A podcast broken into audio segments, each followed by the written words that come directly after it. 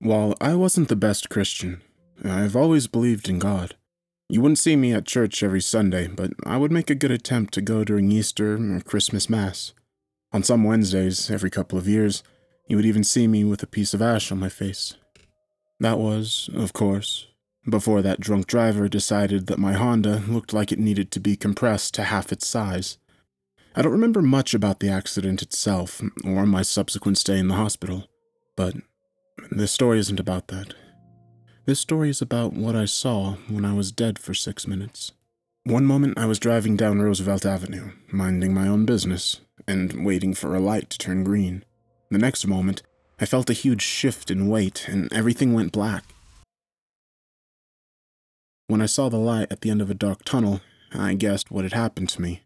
I had died. I knew I was a good person, I treated my family kindly. My many years on this earth had taught me that people were essentially good. I wasn't afraid to go into that white light, despite the fact that I was leaving my life behind, because I knew that I would see them soon enough. So, I went into the light. The next thing I knew, I had a physical body. I could feel a light coolness on my skin and the soft fabric of a comfortable loose shirt and pants. The small white dots and brown moles that had littered my forehead from long days of physical labor were gone, and my skin felt as smooth as a baby's bottom. If I could look in a mirror, I probably would have seen a version of myself much younger than the 44 years I currently was. You done admiring the new duds? The voice surprised me.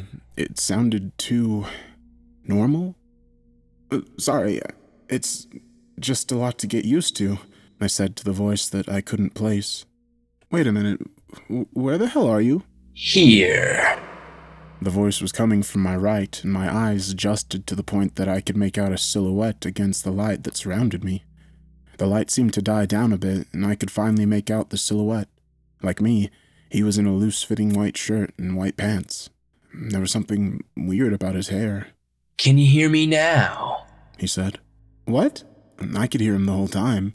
Why was he asking if I could hear him? Sorry. Bad Joe. My social skills are a bit rusty. I thought for a second before finally placing why he asked that. Are you quoting that Verizon commercial from a decade ago? My vision cleared enough to find out the weird thing that I had noticed about his hair. He had a dark purple faux hawk. and again, I fail at being funny. Has it really already been a decade? On top of the faux hawk, he also had a face piercing.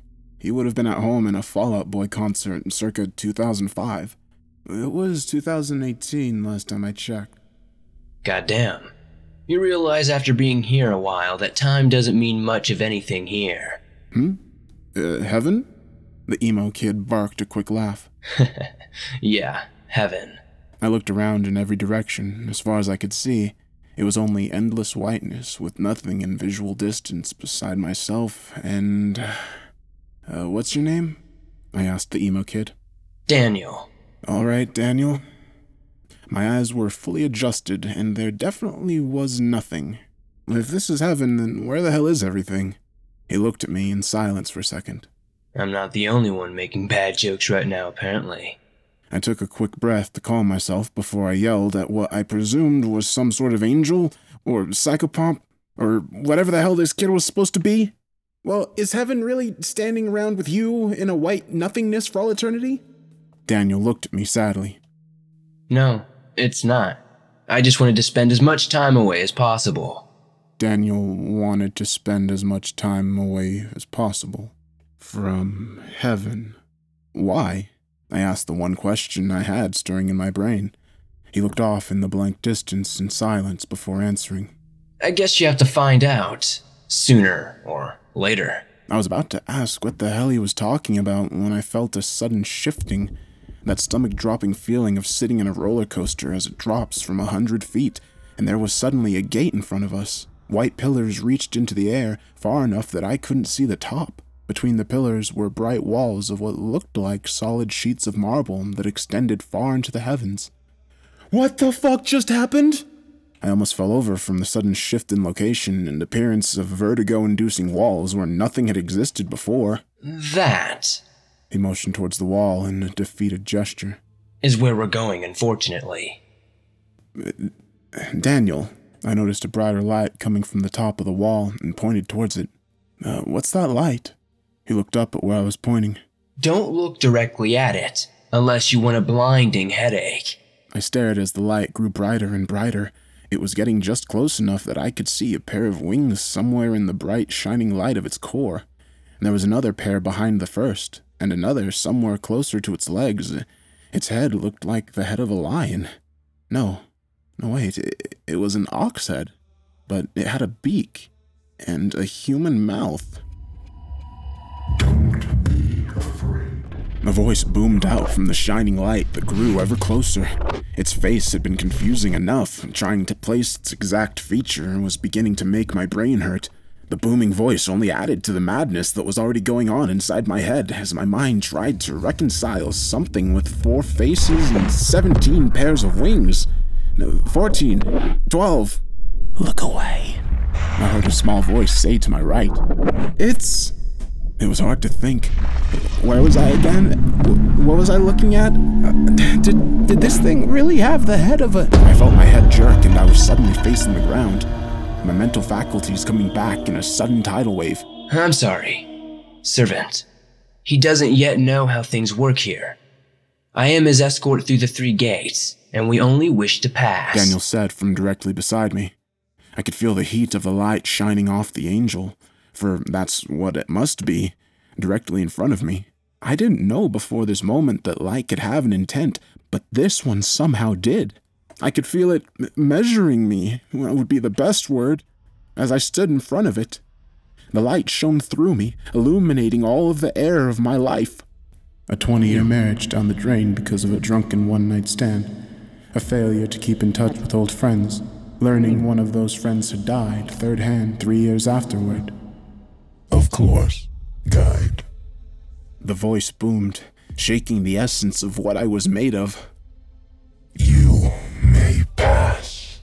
I felt the light move, and I looked up. It was already drifting upwards and out of sight above the sheer walls that dominated the field of vision. Come on. I felt a pull and started stepping toward the wall.